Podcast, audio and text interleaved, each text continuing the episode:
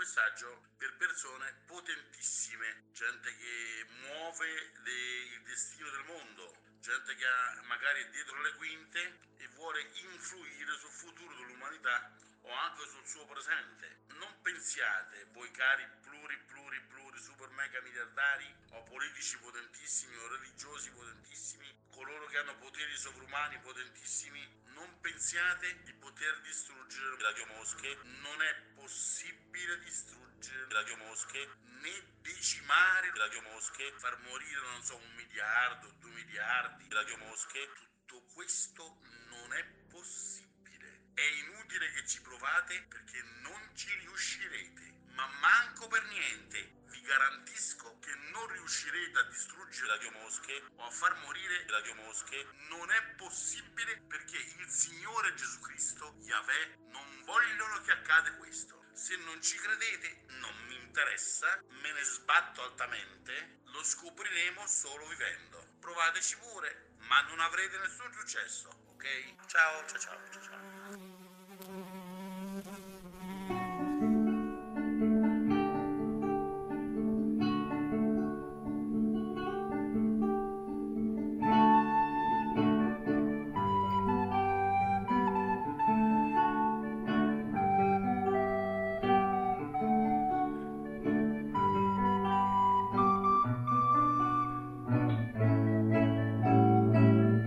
Per iniziare Radio Mosche, il primo podcast fatto dai fan per i fan dedicato a Elio e le storie tese. Segui e ascolta Radio Mosche su YouTube, Facebook, Spreaker, Anchor, Overcast, Radio Public, Pocket Cast, Breaker e Google Podcast.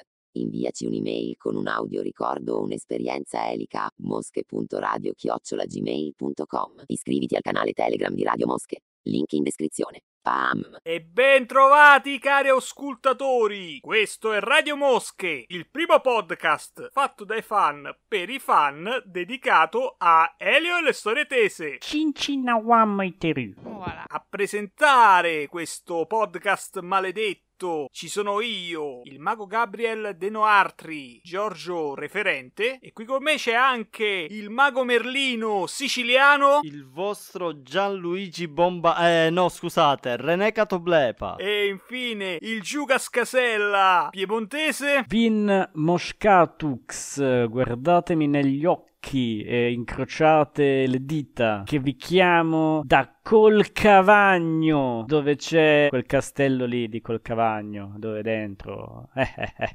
Eh, Per questa puntata stiamo a fare maghi, stiamo a fare le macumbe, stiamo a toccaferro, stiamo a fa pozioni, buttiamo roba nel calderone, stiamo a formulare formule arcaiche. Perché, gente, questa è una puntata dove ci vuole una stregoneria, ci vuole un filtro d'amore, qualcosa per la poter eh, realizzare. Perché oggi parliamo di un album difficilissimo, tanto che dobbiamo invocare un essere magico che deve proteggersi per tutta la puntata fino alla prossima, ovvero l'angelo Cicciput. Quindi diciamo tutti insieme Cicciput, aiutaci tu. Ripetete. Cicciput, aiutaci Aiutami tu. tu. Eh, vabbè, più o meno. Cicciput aiutaci tu. Oggi parleremo dell'album Cicciput, ma vedremo solamente la prima parte. Entriamo in questo album molto particolare degli Eli, bando alla stregoneria, buttiamo via tutto e possiamo iniziare.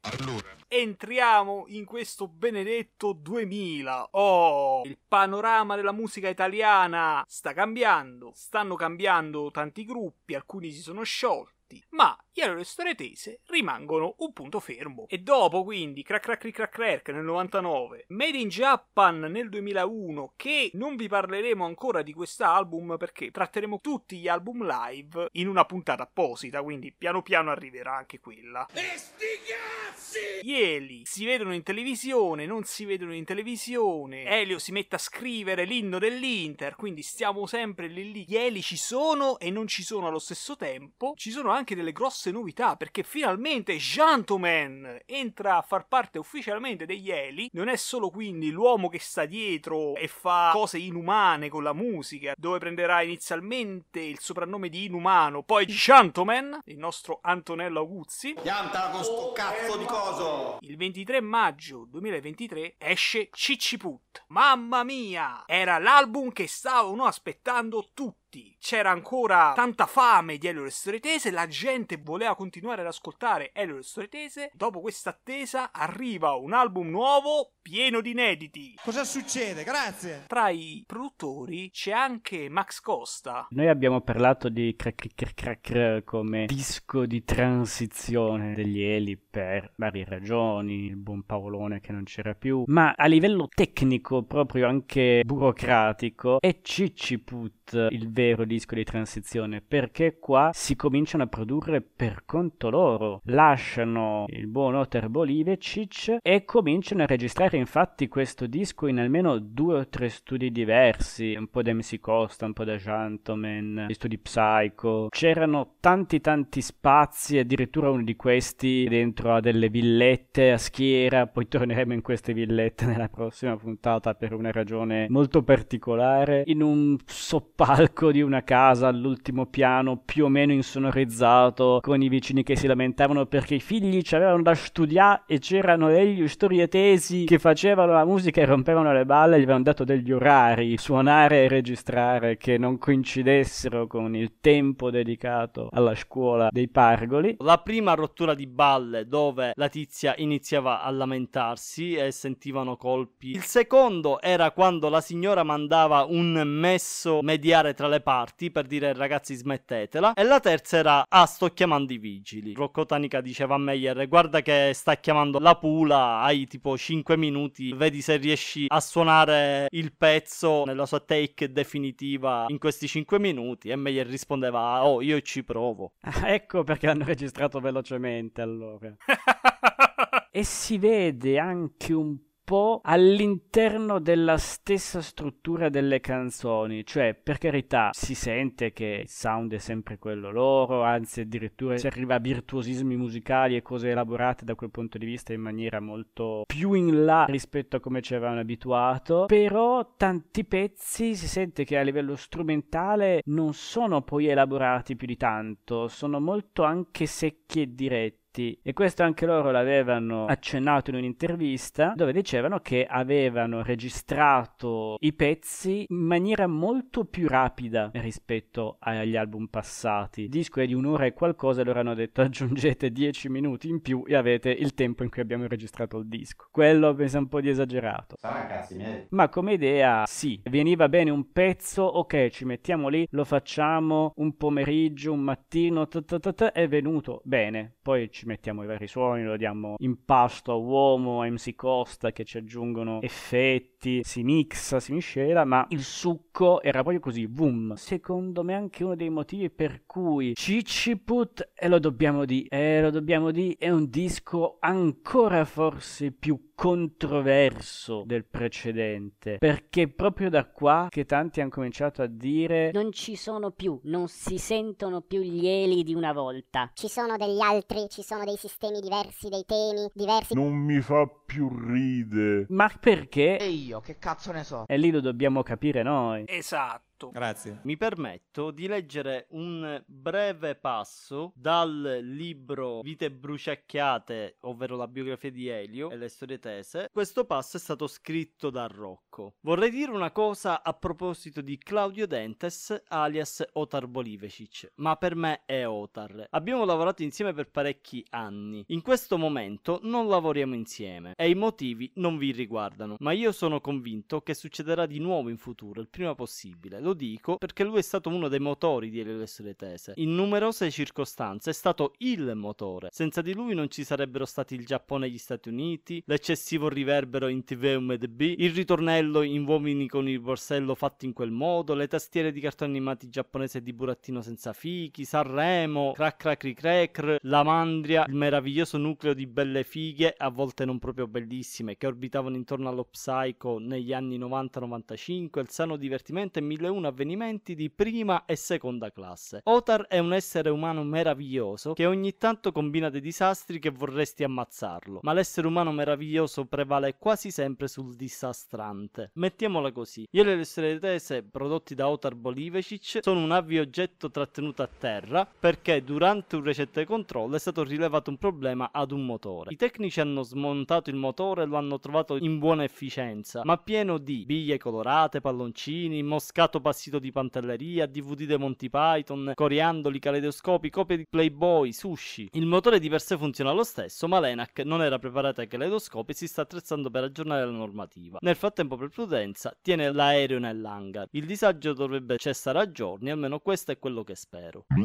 Dobbiamo calcolare che il libro è stato pubblicato nel 2006, ma chiaramente immagino che l'elaborazione degli scritti sia antecedente, quindi sì, potrebbe benissimo corrispondere al periodo di Cicciput o poco più avanti, perché praticamente Cicciput si fa veramente pochissime menzioni nel libro. Questa collaborazione con Bolivecic poi ritornerà. Rocco non stava esagerando quando diceva adesso non possiamo, ma spero che ritorneremo. Noi siamo dei cialtroni e citiamo Wikipedia. Addirittura c'è una frase molto forte che dice che Ciciput è considerato l'album della rinascita del gruppo. Però, come abbiamo già anticipato, è indubbiamente qualcosa di nuovo, un album indubbiamente molto aspettato, però arrivano le domande. Quest'album è bello o è brutto? Quest'album fa schifo o è leggendario? Se può ascoltare, si può ascoltare. Se è rotto qualcosa o se è aggiustato. L'unico modo per capirlo è scoprirlo nell'episodio. E sono sicuro che qualcosa tutti quanti noi la rivedremo a fine di questa doppia puntata. La copertina è insolitamente spartana per la media del nostro gruppo, cioè noi siamo stati abituati dai nostri che anche nelle immagini, anche nelle grafiche, più ce n'è meglio è. Questa copertina invece si presenta con due occhietti nella parte diciamo destra che guardano verso sinistra e tutto il resto monocromatico. La faresti un po' più blu? Tra l'altro questa copertina è stata pure oggetto di contesa perché a quanto pare una settimana dopo l'uscita del disco è arrivata in casa Elio e le storie tese una letterina firmata Mondadori. Eh. Conteneva un'espressione di congratulazioni e di ringraziamenti per aver usato la stessa copertina di un loro libro, copertina per il quale hanno pagato ovviamente i diritti dell'artwork, facendo intendere che invece Elio e le storie tese non avevano pagato i diritti per questo artwork e quindi gliel'hanno sgraffignata. La cosa è un po' strana perché comunque la persona incaricata di trovare l'artwork effettivamente ha proposto questa idea e pensava fosse sua a quanto pare. Invece non era così. Era uno degli artwork che magari aveva visto in giro oppure uno degli artwork che le erano passati sotto le mani come proposta. Col senno di poi adesso lo possiamo dire come ammesso da Rocco Tanica questo artwork è stato un po' rubato da questo punto di vista. Purtroppo è una cosa che succede. Presto, presto, Margoli, che cazzo stai facendo? Sei un mostro! Per proprio continuare i corsi, ricorsi storici, nel 2018 un tizio in Colombia che fa reggaeton ha fatto sto disco che si chiama Vibras e la copertina è praticamente gli occhietti di Ciciput che c'è essere blu e arancione con una bocca coi denti. Si vede che attira proprio, cioè avevano fatto anche uno studio a livello commerciale che diceva che Ciciput ha venduto anche parecchio perché si riconosceva istantaneamente nel negozio di dischi perché ti guardava. Era una copertina che guardava te che camminavi, magari anche uno di fianco all'altro. La bestia si è svegliata! Io sono l'unico questa sera c'ha il libretto. Il potere viene a me. Chi ha citato prima i Monty Python? Tu René? Bene, io penso che con questo libretto gli Eli ufficialmente iniziano a Monty Pythonizzarsi. ignorando volutamente che avevano fatto la stessa cosa per Made in Japan qualche anno prima però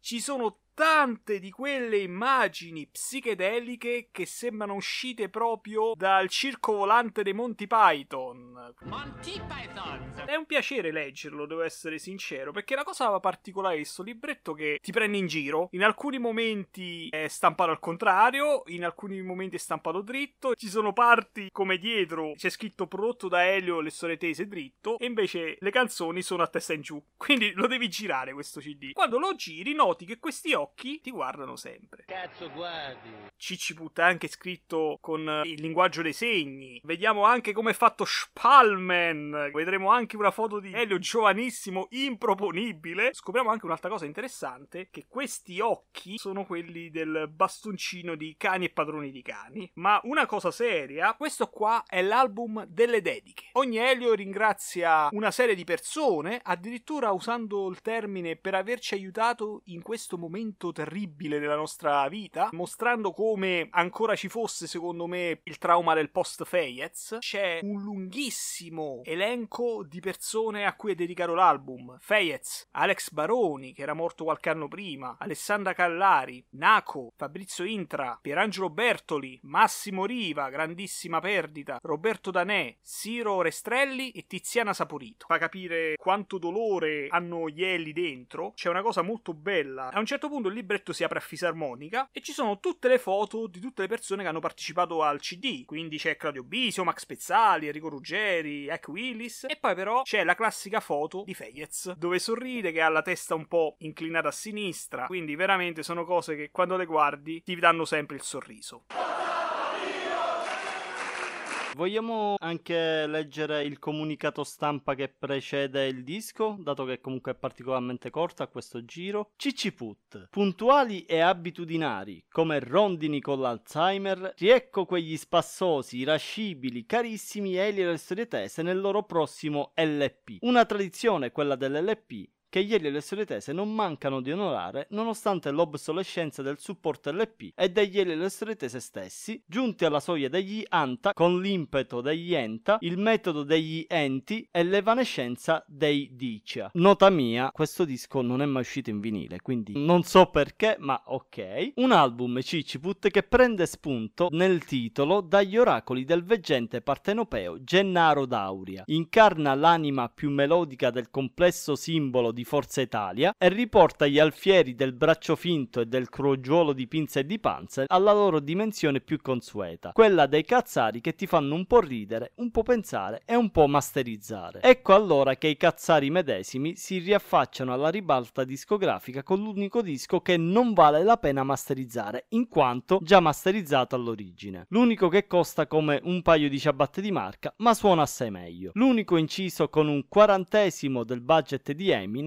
e che venderà 80 volte meno. L'unico in occasione del quale i suoi incisori, Novelli Caronte, prendono per mano l'ascoltatore e lo scarrozzano su e giù per lo stige del pop grazie ad atmosfere finemente differenziate e a spieghini esaustivi che ti raccontano ogni esclusiva traccia. Fin fino abbiamo, abbiamo fatto cazzate. Mi ricordo che in diverse occasioni loro hanno continuato a scherzare su questa cosa di Eminem dicendo che se era giusto masterizzare qualche CD era giusto masterizzare quelli di Eminem perché tanto Eminem è ricco e invece loro no perché loro sono poveri. Ma questa è una citazione se ci pensi, eh, perché se non sbaglio viene dal video Without Me. Mi pare che Eminem fece proprio una battaglia contro i CD masterizzati. Del resto Eminem quel periodo era il musicista mondiale per eccellenza. Ma magari oggi ci fossero ancora gli Eminem. Ma scusate, sono un boomer. Ok, boomer. Ciciput è uno degli album che ha venduto di più nella storia del gruppo. Non è arrivato al primo posto in classifica, però è arrivato al quarto posto. C'è rimasto per mi pare 21 settimane. Questo è uno dei dischi che ha avuto più successo e non ci dobbiamo forse nemmeno poi stupire tanto perché Fossi Figo aveva ricevuto diversi premi, eccetera. Però all'epoca io mi ricordo che i primi pareri non erano entusiasmanti sul disco, però devo dire che è un disco che forse migliora con tanti ascolti, però ne parliamo dopo. È l'angelo dei soldi. Come vi ho raccontato nella nostra prima puntata, ma oggi ve la spiego meglio, Ciciput è stato il primo album che ho comprato con i miei soldi, o per meglio dire, uno zio che non vedo da anni, non faceva regali ai nipoti da un bel po', ci fa venite, andiamo al centro commerciale e vi comprate quello che volete. Io che ero molto imbarazzato, mi trovavo in quella fase adolescenziale dove ti sembra sempre che stai a abusare della gentilezza timidezza degli altri, non sapevo cosa prendere. Così lui diceva: Dai, dai, libero, scegli quello che vuoi, quello che vuoi. E posso assicurarvi che c'era questa muraglia di album Cicciput che mi osservavano. E io ho detto: Zio, voglio quest'album. Lui ha fatto una faccia come per dire: Eh, vabbè, ti ascolti sti coglioni, ma va bene, ok. Lo pagai, ricordo 18 euro. E stava proprio il primo album degli Eli che ho avuto in mano. È una storia molto bella, però sono un po' deluso perché pensavo che a un certo punto si incastrasse il discorso dell'angelo dei soldi. Ma forse in qualche modo sì. Questo è un CD invece in cui nel periodo in cui mio fratello prendeva in ostaggio la mia camera per eh, fumare le cannette con i suoi amici, le fumavano sopra i miei CD. Ma si vuole far denunciare a suo fratello, su, Orsu. Speriamo, speriamo.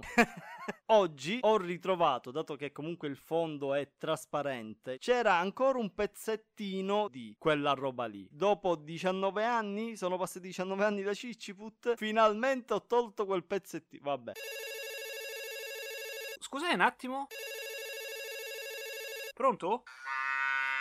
Va bene. René, era tuo fratello Stanis Minotauro. Ha detto che ti denuncia per la cosa che hai detto poco fa. In realtà voleva quel rimasuglio che ho tolto.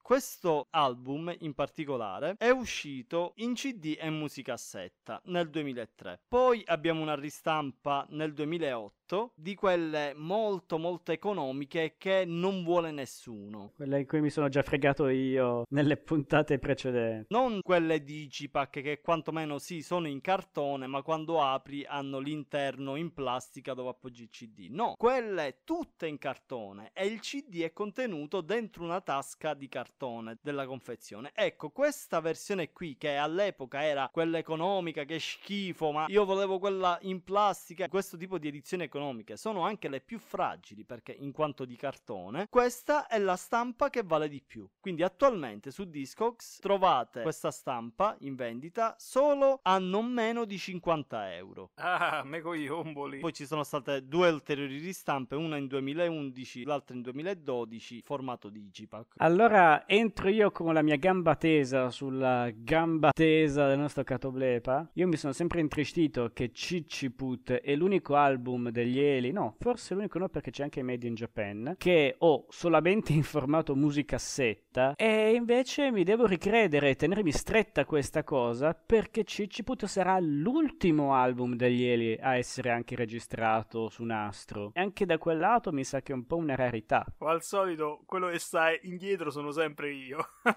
Ultimi! Noi abbiamo spesso definito il disco prima, Crack Crack Crack, come un disco un po' oscuro, con tanta malinconia, con tanta ambiguità. E invece qui Pere fu proprio il buon Tanica a dire abbiamo deciso di essere proprio scanzonati con questo disco, di tornare a fare le cose che ci fanno ridere proprio perché abbiamo bisogno di quello. Tra l'altro anche non solo gli Eli e appunto come detto i loro momenti un po' più no, ma ricordiamoci che tra questo disco e quello precedente, insomma, il mondo è finito un po' nel cesso. C'è stato l'attentato alle Torri Gemelle, c'è stato il terrorismo internazionale, la paura, la gente che comincia a rompersi le balle delle cose attorno. Ci sono state tante cose che stavano mandando un po' il tutto nei secoli bui. E quindi anche il potere della risata ci sta. Quello che vorrei dire è che Ciciput ha anche delle sue belle vene di, non dico oscurità, ma più di stranezza, weirdezza, dove sì, è vero, è tutto molto più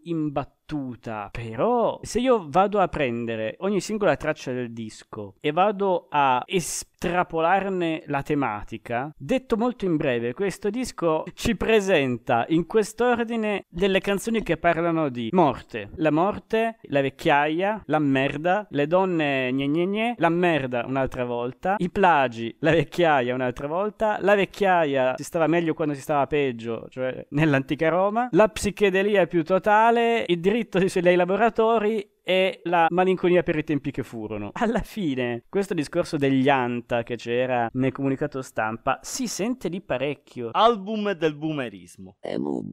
Stiamo a solluccherare i nostri auscultatori che vogliono sentire le cose che diciamo su queste canzoni. Quindi partiamo. Vai, Gennaro, inizia tu. Va, va. Maria. Dimmi. Come da tradizione, il primo pezzo non è un pezzo in realtà, è un parlato. Perché stiamo ridendo? Vabbè, lo so io perché. E ha il nome dell'album, in questo caso Ciciput. Ok, questa losca, questo demonio che non è un angelo per me, è un satana, vabbè. Questo essere lo abbiamo annunciato già svariate volte. Ciciput è l'angelo dei soldi. Ciciput è l'angelo dei soldi. Per lo invocare, Ciciput, aiutami tu. Prima però devi dare un bacio a tuo marito, eh. Ah, cazzo, quindi. Oh, porca miseria. Devi baciare tuo marito. Gennaro Dauria, questo mago del sud Italia. Siamo in zona partenopea. Non so per quanto tempo ho ancora proprio avuto una trasmissione in radio, che poi però è stata anche tv, quando le tv private erano nel loro meglio. È apparso anche in Mai Dire TV, anche se io non lo ricordo sinceramente, ma personaggio spammatissimo incordialmente. Ieri decidono di iniziare con questo estratto che da quello che ho capito è preso da una cassettina che gli è stata data da una fan, tal Manuvella, e loro hanno deciso quindi di ficcarcelo dentro Gennaro Dauria. Interessante, Marok fa notare come la musichetta che si sente sotto è il tema di Miami Vice, il telefilm. Sì, tra l'altro io mi sono andato ad ascoltare pure la puntata di Cordialmente da cui è tratto e anche lì si sente la musica di Miami Vice, quindi non è stata inserita appositamente per il CD, diciamo. Si sente questa signora che chiede aiuto a Gennaro Dauria e lui dice devi baciare tuo marito eccetera eccetera devi pregare Ciciput che è l'angelo dei soldi. È l'angelo della fortuna. Qua mi ha fatto sempre molto ridere e senti e poi non mi dici niente più.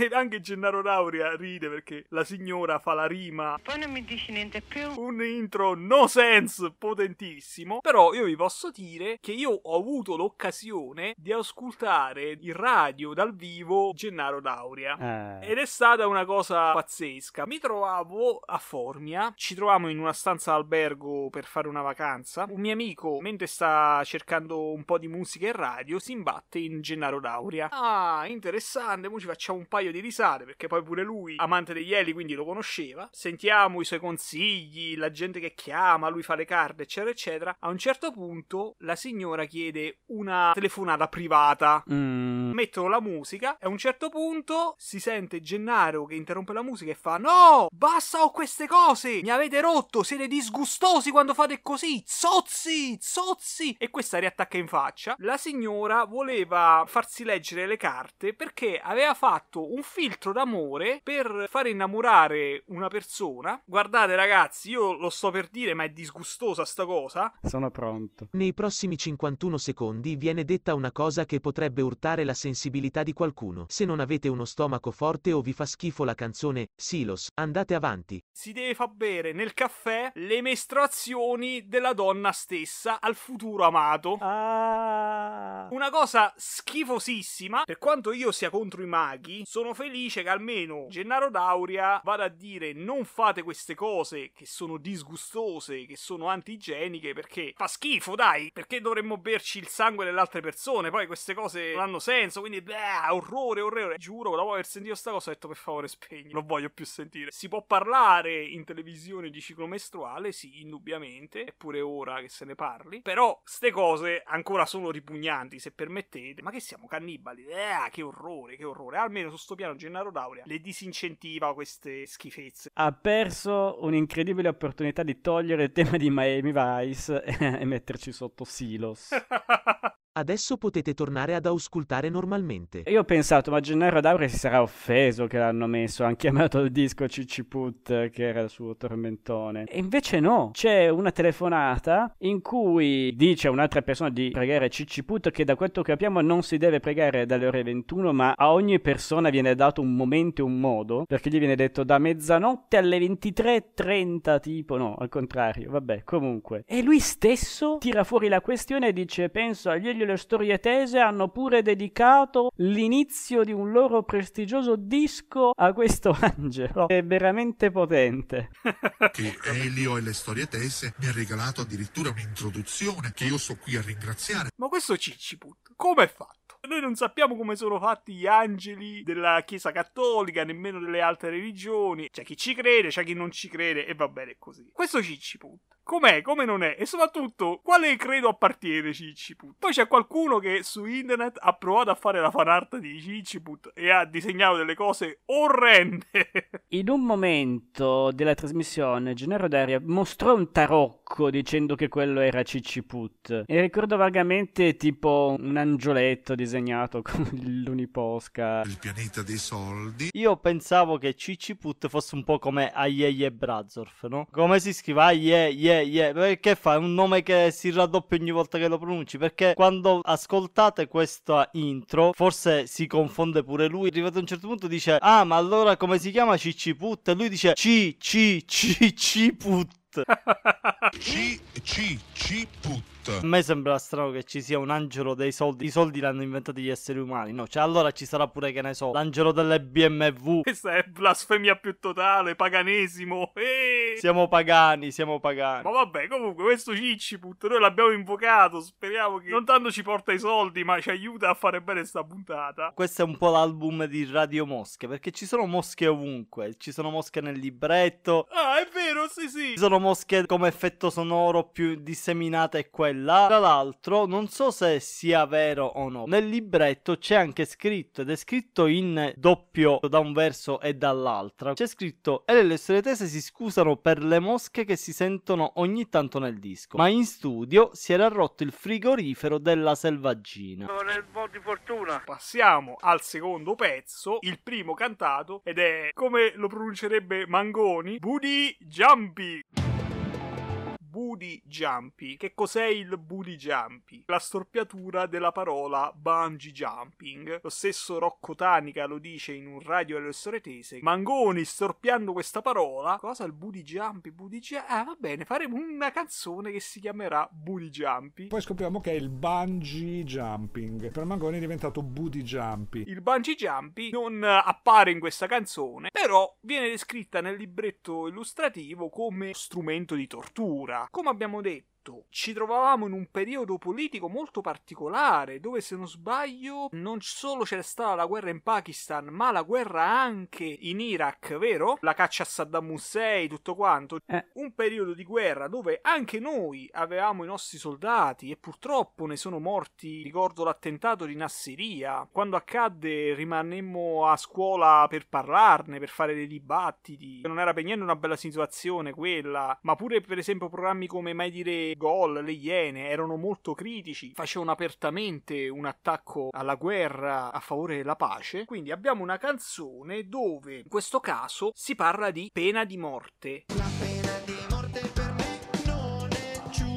Ed è tutta una condanna alle svariate forme di pena di morte. Tutto ciò è cantato, suonato con una ritmica levantina in versione turca. Non è 1, 2, 3, 4, ma 1, 2, 3, 4, 5, 6, 7, 8, 9. Sì, sono inquietantissimi nove ottavi, fanno parte delle metriche che i nostri riescono, non si sa bene con quali poteri fare loro. A me sta canzone ha sempre fatto pensare a quella musica elettronica ma allo stesso tempo ambient che faceva Enigma. La più famosa che ha fatto è stata Modern Crusade, che l'hanno usata anche in eh, Vento Aureo, se avete visto l'anime di JoJo. Ho presentissimo. È un brano in nove. È un inno all'abolizione della pena di morte e inizia con Elio che canta con una voce quasi rotta, storpiata. Canta una canzone che fa come se stesse patendo un dramma, quindi non la può cantare sguaiata, divertente, ma la canta come c'ha un tormento, come se lui stesso è il condannato a morte che sta per morire.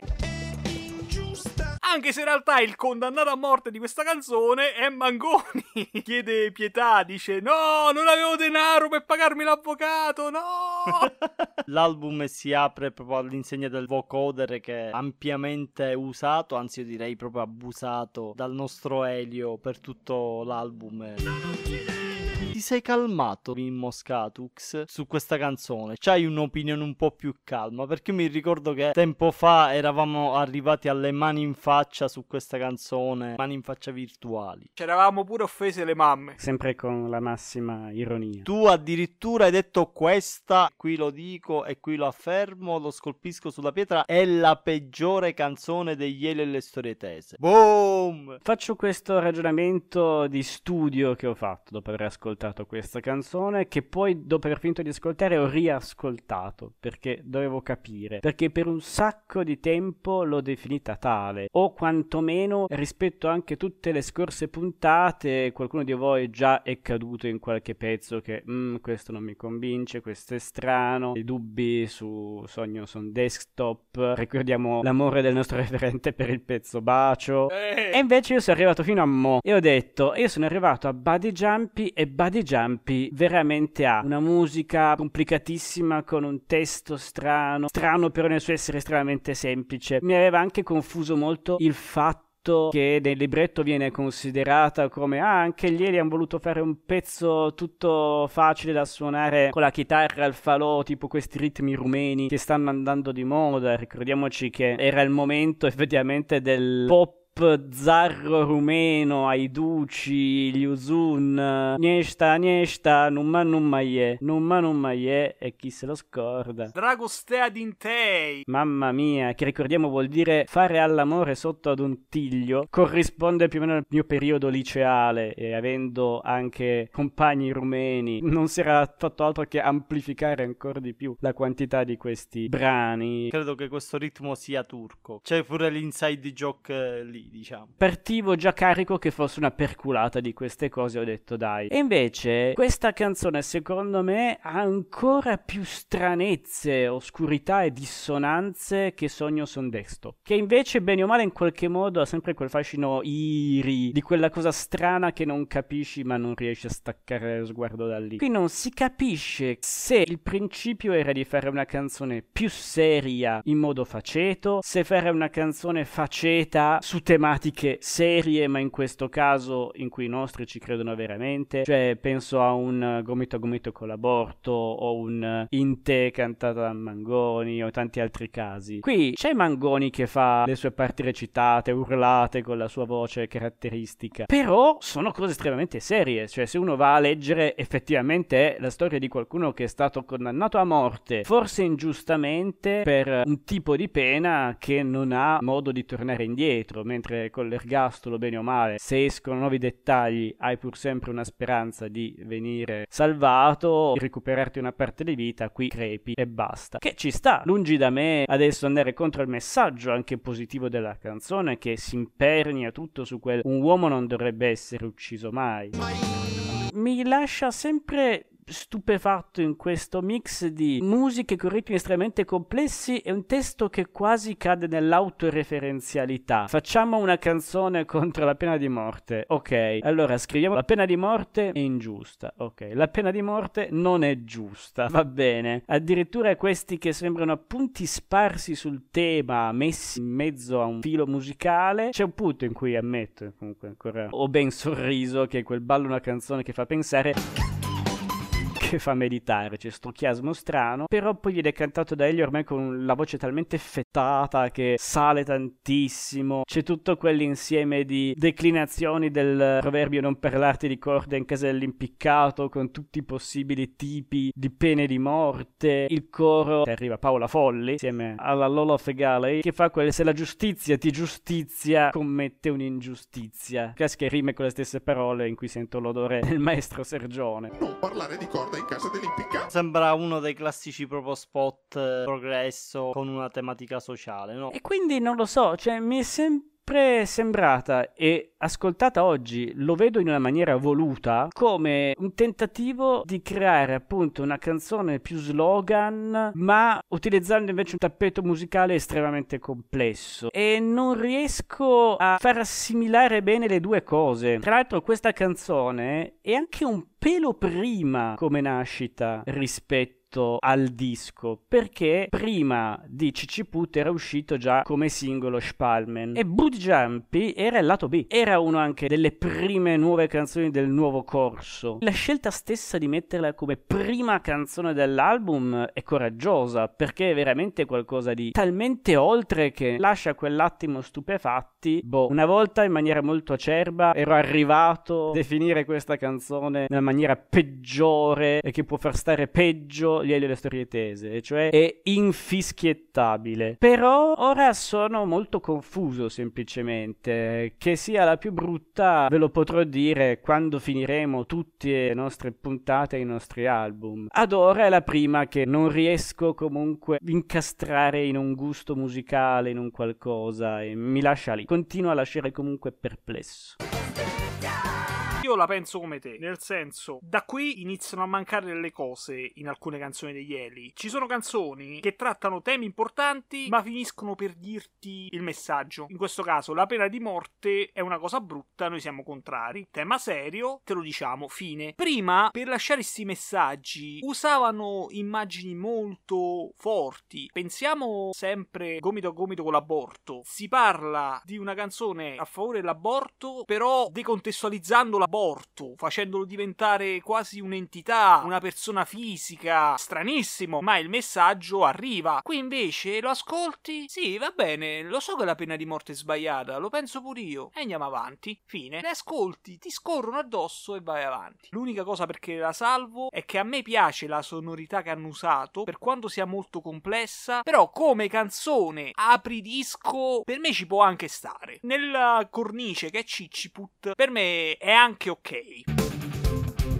Io ero boomer già all'epoca e questo brano lo dimostra. Il problema più grosso che ho avuto con Cicciput, per questo non era fra i miei preferiti, è che al contrario all'epoca il mio album preferito era, forse lo è ancora, Esco dal mio corpo e ho molta paura, che se vogliamo è esattamente l'opposto di Cicciput, ovvero è un album più scanzonato, mentre questo, se tu prendi singole frasi e le metti fuori, le potresti proprio trovare in uno spot eh, contro la pena di morte di Amnesty International. Cioè, se tu prendi un uomo non dovrebbe essere ucciso mai, viene ripetuta due volte per dare importanza. Quello che mi infastidiva di Ciciput era proprio il fatto che fosse overproduced, ovvero che fosse veramente troppo, troppo, troppo artefatto e poco live. Sì, lo so che i pezzi sono stati suonati da esseri umani, però poi quando tu lo ascolti senti un suono che è distante da quello che dovrebbe essere un'esibizione live. Dici, grazie a cazzo, è un album in studio. Dici, ok, sei un deficiente. Però non so se ho reso l'idea, forse mi avete capito, no? Come la fai a fare il live, diciamo? Ecco, infatti, tutte le volte che ho sentito Buddy Jumpy e Jimmy live dai nostri, mm, manca, non è la stessa cosa. Grazie di nuovo al cazzo, dal live non puoi avere la perfezione che c'è in studio, soprattutto in un album come questo che rimaneggiato ogni pezzo più e più volte per essere perfetto, no? All'epoca questa cosa mi dava molto fastidio e tuttora ancora mi dà un po' fastidio. Devo dire però che questo è uno di quei pezzi che ha guadagnato moltissimo con il riascolto, cioè in questi giorni l'ho ascoltato per prepararmi, mi dà un po' meno fastidio, soprattutto la voce di Elio, io la trovo intollerabile perché l'uso del vocoder è veramente troppo eccessivo. Sembra quasi il lamento del condannato, anche se il condannato poi è Mangoni, no? Tra parentesi, per reato d'opinione. Non possiamo sapere quale opinione fosse così tanto controversa, ma sappiamo che l'apologia dei soldi, come abbiamo visto recentemente, ma vabbè.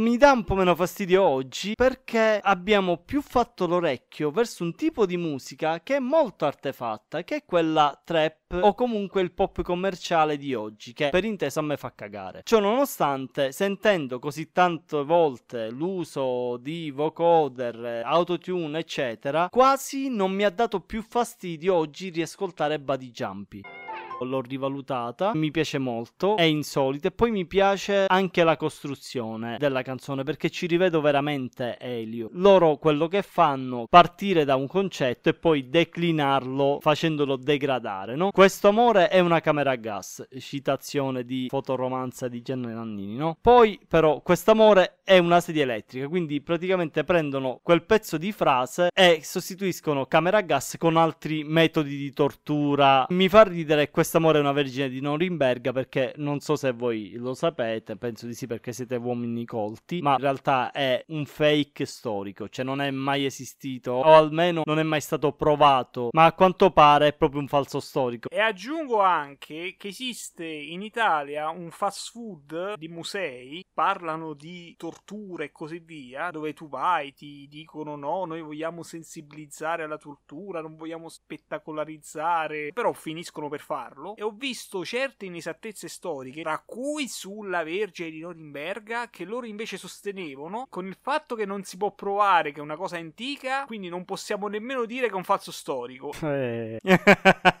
cioè, rendiamoci conto.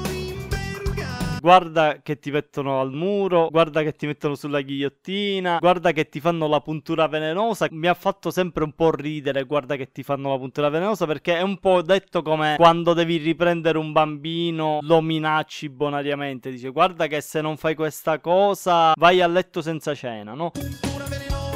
C'è troppa roba. Trovo che il loro cambiare metodo di produzione li ha portati ad avere sì più libertà, ma anche ad esagerare. Cioè, magari prima avevano il produttore sul collo che li teneva un po' e magari riusciva un pochettino più asciutta la canzone, quindi magari più gradevole. Invece, così ci sono così tanti strati di cose a cui pensare, da assimilare, eccetera, che forse c'è bisogno veramente di tanto ascolto. Non lo so, ho questa impressione. Cicciput è anche l'album dei meme perché in Cicciput sono uscite molte espressioni che tutt'oggi non solo la comunità elica pronuncia ma si sono anche instaurate alcune nella cultura pop. Per fare un esempio di questa canzone quando poi parla Enrico Ruggeri che è presentissimo in quest'album Bah. quando cita il suo Nessuno tocchi Caino che dice eh noi l'abbiamo fatto davvero mica Mangoni noi col condannato a morte vero Mica Mangoni. è proprio la compagna a dire Enrico lasciali perdere vieni a cena E Andrea Miro che cantava tra l'altro il pezzo insieme a lui al Festival di Sanremo. e lui dice una frase che è spammatissima niente come i Jalis una frecciatona ai Jalis io sento tanta gente anche fuori da Ieli che la dice sta cosa eh come i Jalis Ci sono i botti qua, scusate. L'Italia era durante i primi anni di internet quando è uscito questo disco, però già c'era gente che tagliava i pezzettini e li metteva lì. Quindi gli inframmezzi ridanciani di questo album forse sono fra quelli più youtuberizzati. Io trovo che questo album dal punto di vista di impatto comico sia uno dei migliori in assoluto che abbiano mai fatto. Voi ve lo siete spiegati perché dice vabbè come i Jalis. Forse perché li escludono sempre dai festival. eh ma all'epoca no Ma no, più che altro. No! Scusate, la luce, la luce è arrivata. Ho capito adesso. I Jalis per anni condannati ingiustamente come coloro che si erano comprati la vittoria a Sanremo perché avevano le amicizie importanti. Oddio, sì, tutto torna. I condannati a morte di Sanremo. Anche giustizia per eh, i Jalis. Niente, come i Jalis. Se la prima canzone parlava di pena di morte, beh, anche la seconda, in un certo senso, parla a modo suo anche di pena di morte e forse lo fa anche in modo più riuscito della precedente. Gente, stiamo parlando di Jimmy E. Vedete perché non serve Booty Jumpy? Perché c'è già Jimmy dopo, tra l'altro, subito dopo, che fa esattamente quello che invece uno può intendere un po' più dal punto di vista elico. Sembra quasi che Booty Jumpy sia la intro di Jimmy, cioè parlare di un tema importante, anche serio, come in questo caso è il giustizialismo sommario, partendo da quello che è un concetto e anche una vaccata, ma di quelle forti, di quelle che ti fanno dire con questa fiaba, con questa morale, quello che la canzone ci sta dicendo è che un sacco di gente viene picchiata, ammazzata addirittura in strada per futili motivi, proprio non c'è nemmeno una base di fondo, c'è una diceria, c'è la fake news, c'è tutto quello che gira oggi per i social e simili, appunto appunto nei discorsi boomeristici, ah, quello è venduto, ah, quello ha detto quella cosa, quello deve essere menato perché ha detto una cosa che non mi piace. Questa canzone lo diceva già Mo, loro avevano già capito tutto, che si andava in quella direzione lì, quella in cui tanti Jimmy venivano brutalmente attaccati in piena luce del sole dalla gente comune, dal popolo, il furore di popolo, che è una cosa da cui dobbiamo cominciare a prendere distanze e avere un po' di timore. Vi faccio avere un momento mindfucking. Sempre. Non me ne approprio, però non cito nemmeno di chi è il commento perché non me lo ricordo. Dicendo che questa canzone si può considerare il sequel di Guglielma che vita di Melma contenuta in Pate d'animo Claudio Bisio. Perché la tematica è più o meno quella. Ah! Gino la froscia. E un altro commento che questa canzone ha un impatto verso chi non la conosce e l'ascolta per la prima volta che è irripetibile. Cioè, se ci fosse una pillola cancella memoria, decidi il ricordo da cancellare, ecco, uno di quelli da cancellare sarebbe il primo ascolto di Jimmy. La prima volta che ascolti questa canzone ridi così sguaiatamente, così di gusto. La prima volta, è, ragazzi, è proprio una roba irripetibile.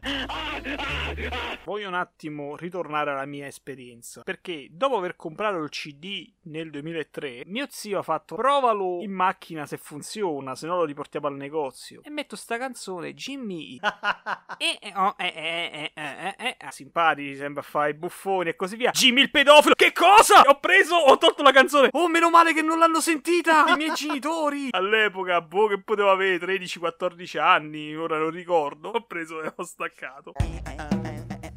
Bene, gente, perché sì, Jimmy non è nient'altro che Jimmy il pedofilo. Pare che sia una citazione a Jimmy il fenomeno, il comico attore caratterista dei film trash all'italiana. Quello là che quando un ragazzo di campagna passa il treno fa il treno, il treno. Eccola arriva! C'è questo Jimmy il pedofilo. Non dobbiamo dirvi noi cosa sono i pedofili c'è quest'uomo che viene introdotto con una canzone zappiana. Si sente questa persona che si sta muovendo, ma si sente osservato. Sta per arrivare una minaccia. Una folla inferocita di genitori che prendono Jimmy, lo ammazzano a bastonate. Tanto che il coro lo rende tutto una cosa divertente. Bastoncino, pim pum pam bola, tanti scappellotti. Sembra quasi una sigla di Bim Bum Bam dell'epoca d'oro. Nel frattempo immagino One preso a bastonate da Paolo Borolis. Vabbè. Che immagini.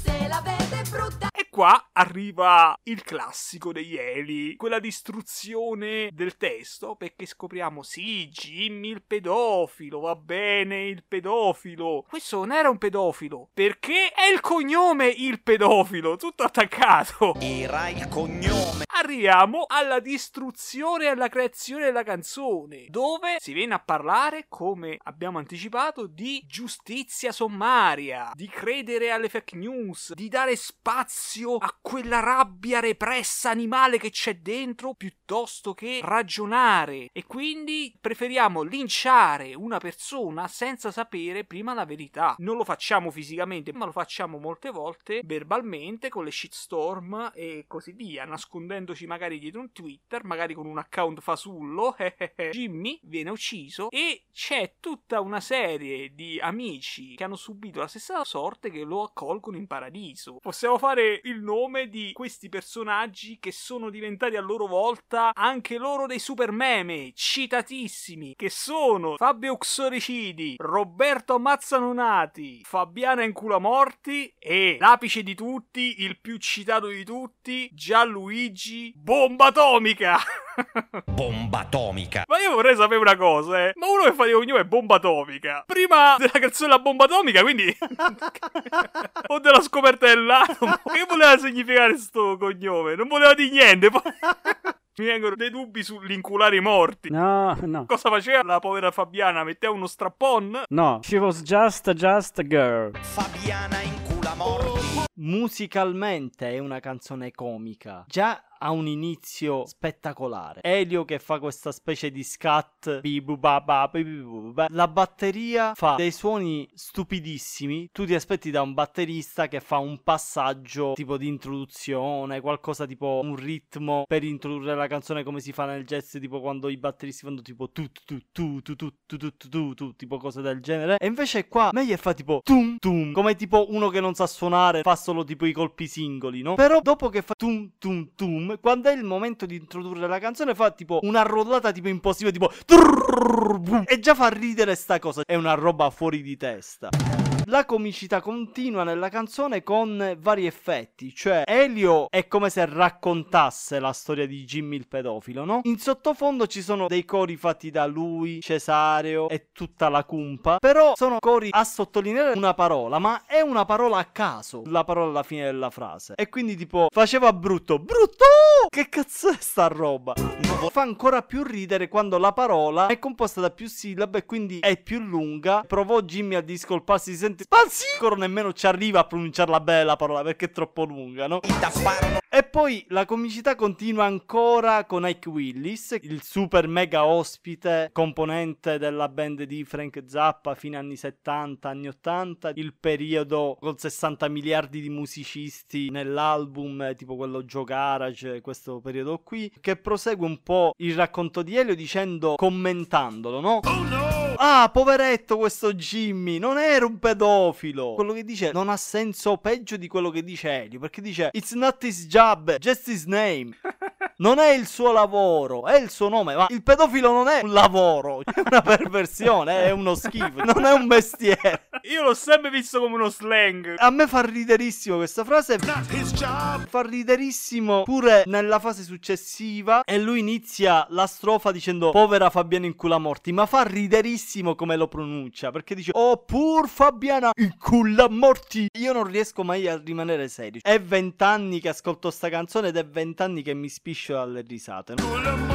C'è di nuovo Enrico Ruggeri che fa la morale. La morale di questa storia è che non dovete avere fretta nel giudicare, eccetera. Finisce il suo intervento quando dice: Possa il Signore giudicarvi tutti perché non lo posso. E non ce la fa, tipo, e piange. È un pianto tipo strozzato che proprio si capisce che è una risata perché non ce la fa più proprio dalle minchiate che sta sparando, no? Non si capisce che dice, ma quella cosa la metteranno a iosa nell'album. Avrei voluto assistere a questa registrazione, sinceramente. Io, io farei una- Ed Elio riprende dandogli una pacca sulla spalla dicendo non ti preoccupare, sei troppo commosso perché l'argomento è grave quindi ti aiuto io. Fa una bellissima citazione che purtroppo oggi sfugge ai più, però anche se io sono abbastanza giovane, chi ha la metà può cogliere forse se si ricorda, se guardava spesso in tv, passava questa pubblicità commissionata da Amnesty International, ha pure vinto un premio. Sono stato condannato a morte. Era una pubblicità, uno spot di tre minuti, girato veramente molto bene, come se fosse un film, cioè come se fosse veramente la versione ridotta di Il Miglio Verde. Diceva la storia di questo condannato a morte, che poi alla fine della fiera si capiva che lo hanno condannato ingiustamente. Elio riprende praticamente pari pari la fase finale, in cui dice: Se un'idea ve la siete fatta, venite a dirmela di persona, sulla lapide. Lo shock di questa pubblicità era che lui raccontava la storia, poi diceva che si era scoperto che lui non era veramente il colpevole. Il colpo di scena è che, ok, venitemela a dire. Allora tu immagini, ok, magari è ancora in galera. No, proprio è morto perché l'esecuzione è stata emessa, ma non si può tornare indietro, no? Venite a dirmela di persona. Elio cita pari pari, parola per parola, quella pubblicità. Venitemi a trovare. Trovarmi è facile. Sulla lapida c'è scritto il mio nome, solo che il nome è Gianluigi Bombato Mica. Come fai a non ridere di nuovo? Venite a dirmela di persona. E poi c'è di nuovo il coro, si ripete a ripetizione, poverino Gianluigi, poverino, aggravando ancora di più l'effetto comico. Scusate, scusate. Lo sapevo che sarebbe tornato, lo sapevo. Ciao. No, no, no, no, sono io, volevo fare l'imitazione di Adamo Camone. In realtà era un modo garbato per introdurre un le fisime senza senso personali di Vimo Scatux. Pam pam. Io ho un problema con questa canzone. Paranoia fissa, una fisima. Hai una parente che si chiama Fabiana Inculamorti. No, ma è da una decina d'anni che ho un moscone che mi ronza in testa e io non ho idea del perché e da dove questa idea mi sia stata inculcata o sia nata da un delirio mio personale. Ma quanto starebbe bene il testo di Jimmy riformulato sulla base di Bocca di Rosa di Fabrizio De André. Io so che non ha senso questa cosa. Ogni tanto sento veramente la voce del Faber che fa Jimmy il pedofilo uscì di casa, ma quel mattino faceva brutto. Volevassi uno di quei giorni nei quali credi di aver visto tutto. Ho anche provato a mettermi di lena, a staccare la base karaoke della canzone, a mettere il parlato di Elio in modo che si adattassero. Ovviamente no, perché la metrica sfugge alla decenza. Però c'è qualcosa, c'è. Se poi mi dicono che c'è qualcosa lì di mezzo, di subliminale, io svengo. Amici da casa che avete le parti giuste meccaniche, i softwares più potenti dei nostri, provateci e mi fate un uomo felice e frastornato. Ma quando dice cognome che fa paura all'uomo della strada, ma è anche una citazione a UDS, l'uomo della strada di Piero Pelù? Dato l'amore per i Litfiba, anche questo contenuto di parecchio in questo album. Mm. La vittima del proprio cognome, nell'opuscolo fornito col CD, si rivela essere Rocco Tanica, che viene picchiato selvaggiamente per strada, anzi su un piedistallo di statua, da Faso ed Elio. Elio addirittura sta per spasciargli una chitarra di sopra. Di sfondo c'è una scena tratta dal film Il settimo sigillo. E c'è anche una creatura mitologica col corpo simile al leone, la coda a punta da demonio e un dente e una S accanto al dente. Cosa vorrà dire? È Claudio Dentes che lo sa. Io so di essere innocente. Questa stupenda canzone si chiude con eh, un colpo di scena perché si sente la musica di Achille et Polixen, di Jean-Baptiste Lully e Pascal Colas. Ma che cazzo stai a dire, Ferente? Parla italiano. Ma che cazzo stai a dire? È la musica Sega che poi verrà presa per fare Spalmen. E in questo momento di musica classica si sente Claudio Bisio che torna a raccontarci una barzelletta che però non avrà nulla a che fare con il pezzo successivo. Oh, finalmente. Ti spalmo sul panino, si era capito. Eh? Si era capito recentemente. Una barzelletta divisa in tre parti dove il senso a turno un protagonista che sta cagando. Prima il padre di Pierino. Papà, cosa stai facendo? Sto facendomi la barba. Sto facendomi la barba. Papà, cosa stai facendo? Che è Pierino che sta cagando sotto. Sto facendomi la barba. E poi all'ultimo è lo stesso narratore che fa C'è Pierino. C'è Pierino che... E sottolinea Elio come dopo tutti questi anni Bisio rimanga un adorabile coglione. Veramente ogni volta io che i miei amici sei sempre un coglione. Se ci ascolta, dottor Marmaro Riempia il buco, perché nella pagina di Ciciput continua da anni a mancare il pezzo della barzelletta di Bisio. Ti direbbe Soca! Eh, lo so. Sei sempre un coglione. Guardiamo un pezzo famosissimo, uno dei più famosi dell'album, ed effettivamente un simbolo. Vi posso assicurare che all'epoca io stavo facendo le superiori, c'era gente che amava questa canzone perché all'età già di 15-16 anni stavano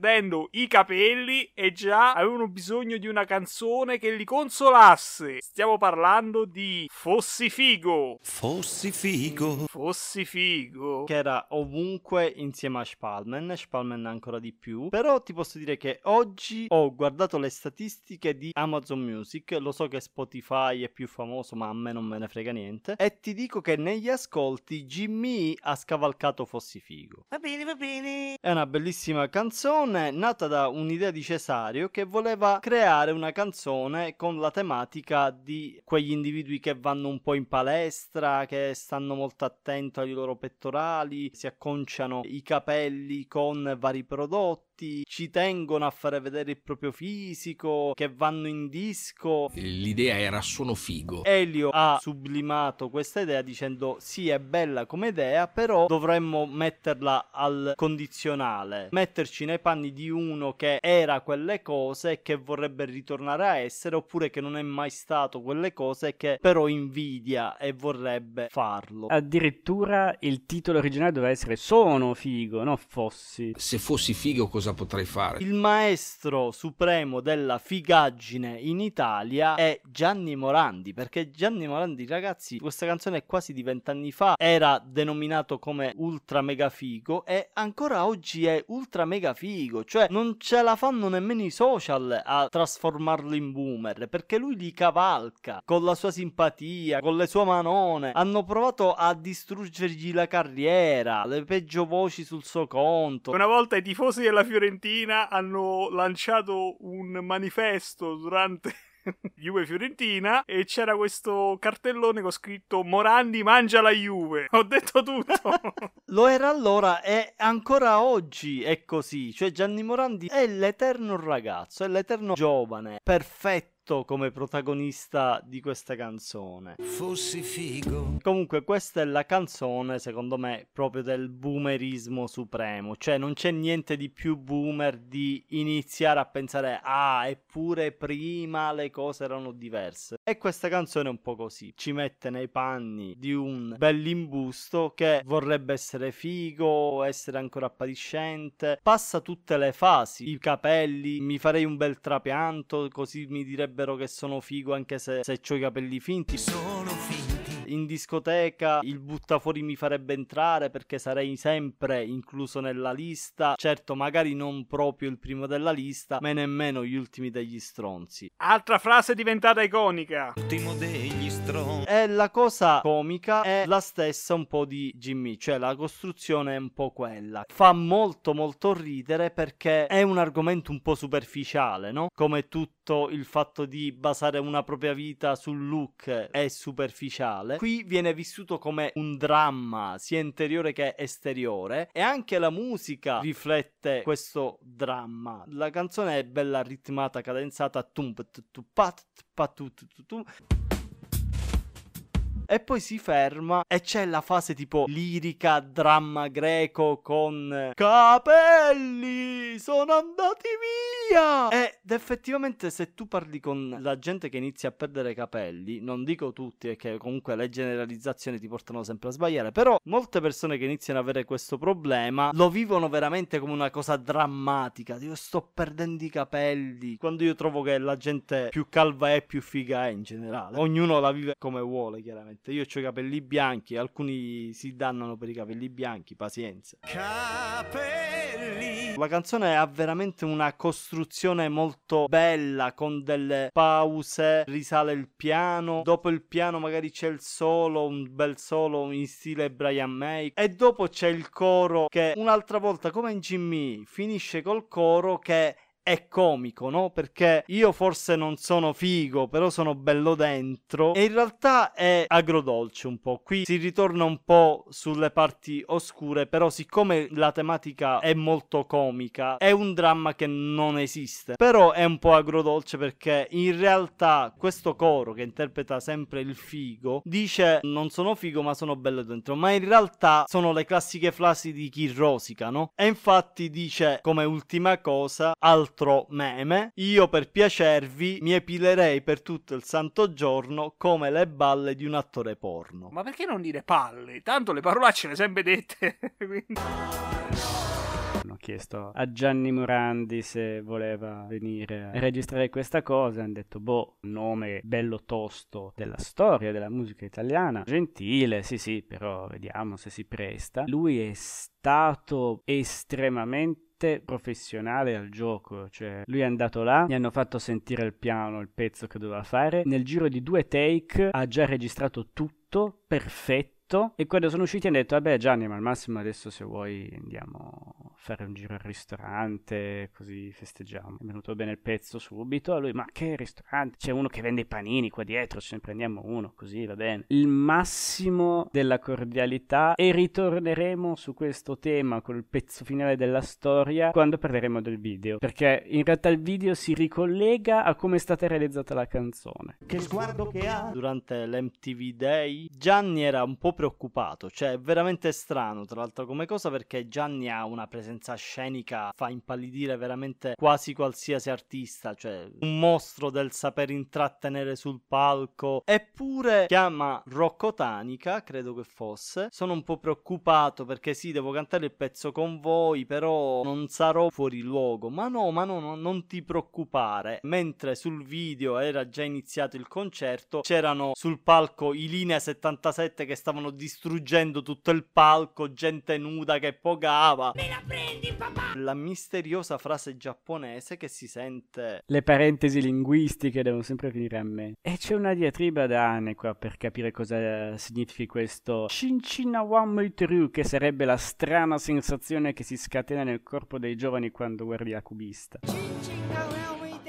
Quando questa canzone fu presentata nella primavera del 2003 a Zelig, che Elio la cantò, è al momento quella strana sensazione che noi giovani chiamiamo. Si fermano tutti gli Elio a suonare e lo fa ehm, ehm, erezione. Poi arriva Claudio Piso fa Elio, ma cosa dici? Eccetera, eccetera. Quindi io ho sempre pensato che quella frase volesse dire erezione. Um, la sapevo. Erezione. In linea di massima, sì, ci sono varie tesi al proposito. Allora, il cin cin è il pene. Cin cin dovrebbe essere una sorta di versione simpatichilla, eufemismo, come fosse qua in italiano il pistolino, per dire. Wameiteru, poi gli amici giapponesi ci aiuteranno a capire questa cosa, ma una prima voce che era uscita era zen ed era il pistolino guarda verso il cielo, che sarebbe il modo più bello per intendere l'erezione. Poi molto semplicemente guarda in su, guarda verso l'alto e a oggi c'è magari chi si lamenta che è scritto in maniera un po' diversa, che sapete in giapponese c'è l'iragana. La morale finale è sempre quella, cioè un simpatico popparuolo che guarda verso l'alto. Quello è. Sì, sì, è scritto in katakana, che è l'alfabeto che si usa per le parole inglesi, straniere o scientifiche. Dovrebbe effettivamente essere scritto in hiragana, che è l'alfabeto invece per le parole giapponesi. Però a volte si usa il katakana per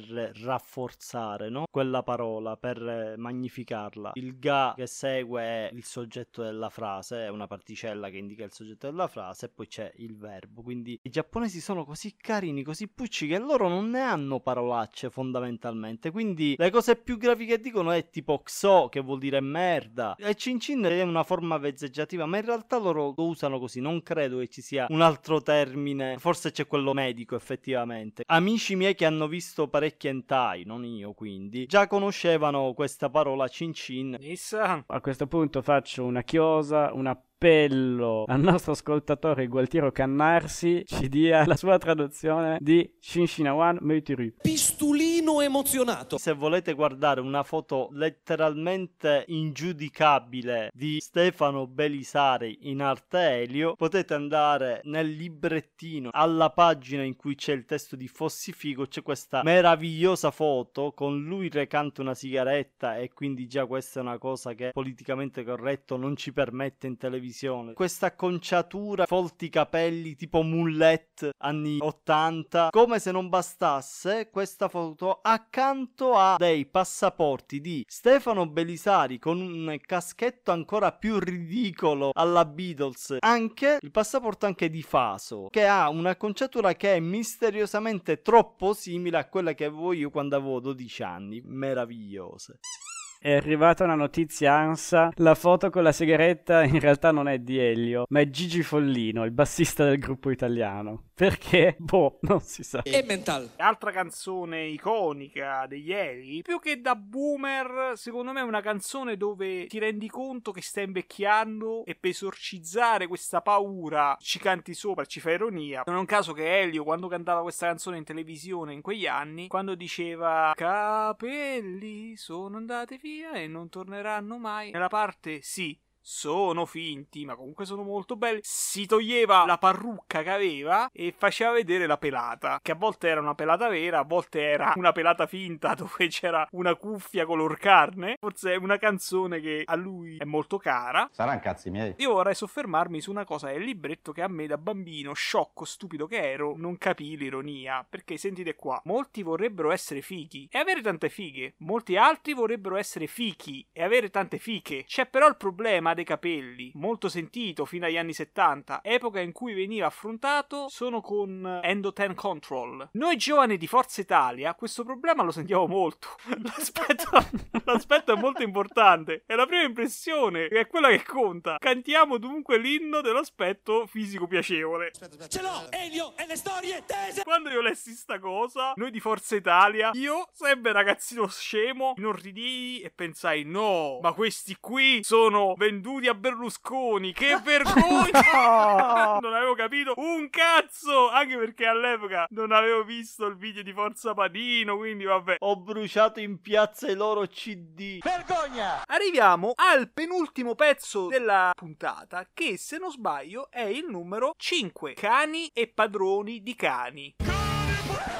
Finisce appunto la canzone Fossi figo, queste mosche forse attirate dalla pupù presente nella canzone, c'è tutto uno sproloquio. Sento quel forte odore di Maestro Cosma. Se c'era la pena di morte, Si lamenta del fatto che uno finalmente dopo una giornata di lavoro lunga e pesante si va a fare una camminata, track, vai a vedere Porca miseria, ho pestato una merda, ma guarda te, oh. negli escrementi. Questo uomo della strada, che sembra un milanese imbruttito, si lamenta del fatto. Inizia con un pezzo, a questo punto credo rock, perché dopo gli attacchi che ci hanno fatto in chat non possiamo più parlare di musica, quindi possiamo solo lanciare il dado e provare a indovinare, dove Elio attacca con un cani e padroni di cani!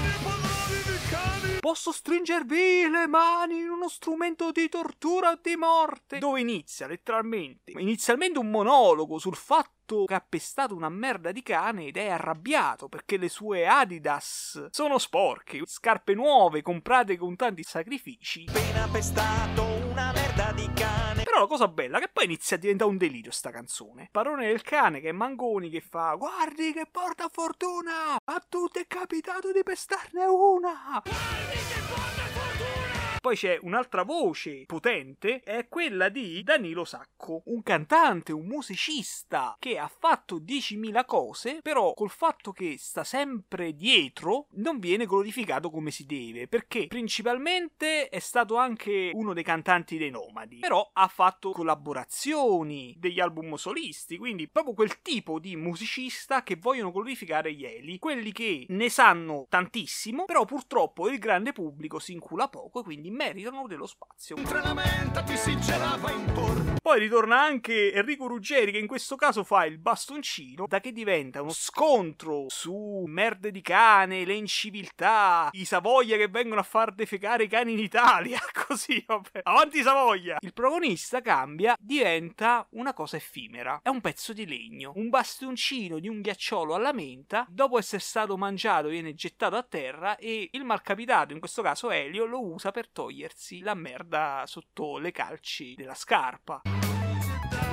Quindi questo povero pezzo di legno viene usato per togliere questi escrementi. Fa notare il dottor Marok che la scena e allora pulisci, pulisci, pulisci. Viene dal film western Winchester 73. Poi un'altra cosa che fa notare sempre Marok è il bastoncino non è nient'altro che una citazione anche a uno sketch di Tognazzi e Vianiello. Merdas è un evidente richiamo alla famosa canzone Adidas delle trombe di falloppio. Vecchie conoscenze da Ieli, per carità, cioè ci credo che Ieli conoscesse. Non mi pare così tanto perché ho letto pure che questo Merdas, quando Daniele Sacco canta Quante speranze finite nella Merdas, questa S in più è un'intuizione di Costa smanettando col suo Apple ha tagliato la S di speranze e l'ha cucita alla fine della parola merda per avere un effetto comico. Sentite quanto fa più ridere se mettiamo merdas invece di merda. Ed effettivamente è un po' così. Tra l'altro questo stesso effetto viene aggiunto in cui dice sono vivos. Io penso che la versione, diciamo, più giusta sia questa di Costa che poi viene citata. È correttissimo. Altro riferimento a MC Costa. Nel momento in cui il bastoncino sta staccando l'escremento della scarpa, va pulisci e si sente è lui che tossisce, poverino. Quel ploch ploch non è nient'altro che è incredibile tutto ciò. La pentola dove la mamma di MC Costa sta preparando la polenta e lui è andato a registrare il suono perché assomigliava allo staccare una cacca dalla scarpa.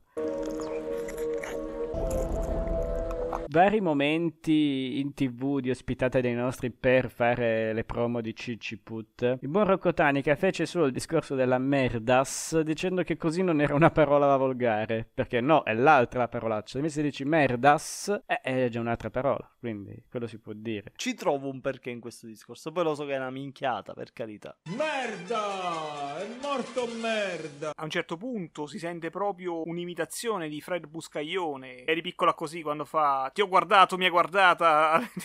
no, manco ci riesco, scusate, mi fa sempre ridere. Però ci sono anche citazioni a Pink Floyd, PFM, Guccini. Ti ho raccolto, mi hai pulito. Allora, io personalmente sta canzone la vedo come un episodio di Seinfeld.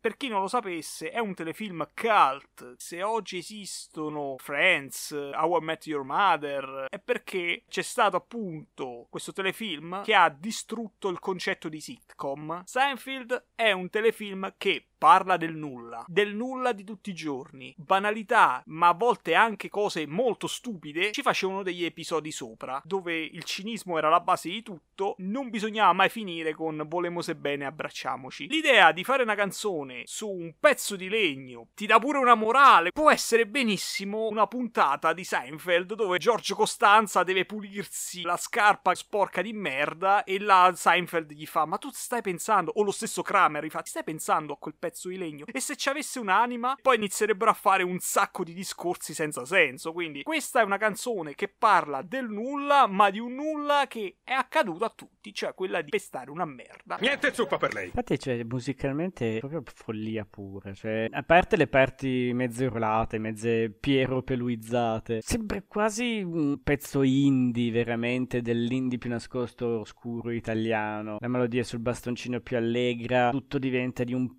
pathos incredibile. Poi con questo finale pianissimo, soffuso, tutto lì setoso, lascia tutte le altre parti di legno e da qui non si fa altro che scarti, trucioli, bastoni e segatura. Al limite Pinocchio. Qualcuno ci ha anche visto. Ritorno citazionistico a burattino senza fichi. Pinocchio. Abbiamo detto già che molte di queste canzoni sono un insieme di tanta di quella roba che a volte è troppo. Qua c'è un po', poi un po', poi un po', poi un po', poi un po'. Come andare al self-service e prendere un primo, un secondo il dolce e sbattere tutto nello stesso piatto, ma ognuno nel suo spazio. E alla fine ha un effetto talmente fuori di testa da risultare comunque bello, originale. La canzone è di una violenza spropositata e soprattutto ingiustificata, cioè ed è questo l'effetto comico, perché poi alla fin fine se uno ci pensa, cioè la tematica che cos'è? Per stare la cacca, per carità, è una cosa spiacevole, però non è che è una cosa che dovresti farci una canzone per denunciare al mondo queste ingiustizie, no? Mangoni interviene dicendo "Guardi che porti fortuna a tutti, è capitato di pestarne una" e proprio questo pezzettino di qua è quello più violento, quindi c'è sempre il ribaltamento dei ruoli, cioè Mangoni che in realtà è quello che vuole mettere la calma, è quello che sottovaluta, diciamo, il problema, è quello più violento nell'ottica di chi invece ha subito questo torto che magari quante volte ci capita di pensare mamma mia, qualche anno fa ero in preda all'ira per questa cosa e pensarci ora mi viene da dire ma quanto sono stato scemo perché tanto non valeva niente. Elio rallenta. Cani e padroni e la canzone è tutta rallentata per dare ancora più peso a quello che gli è successo. E adesso voi le scarpe me le ricomperate! E poi c'è questo pezzo violentissimo con Mangoni che è quasi inascoltabile ti viene voglia di abbassare il volume dello stereo. E poi ritorna normale. Sì però mi sono costate tanti sacrifici. È una canzone se possiamo dire proprio psicopatica no? Insomma è la canzone dell'esagerazione ed è interessante come a portare la pace nel finale c'è Don Franco, personaggio interpretato da sempre Vittorio Cosma. E qua, signori, stavo parlando di un altro meme. Ma che cos'è sta puntata? Cosma è lombardo e quando fa il prete ha questo accento torinese fortissimo.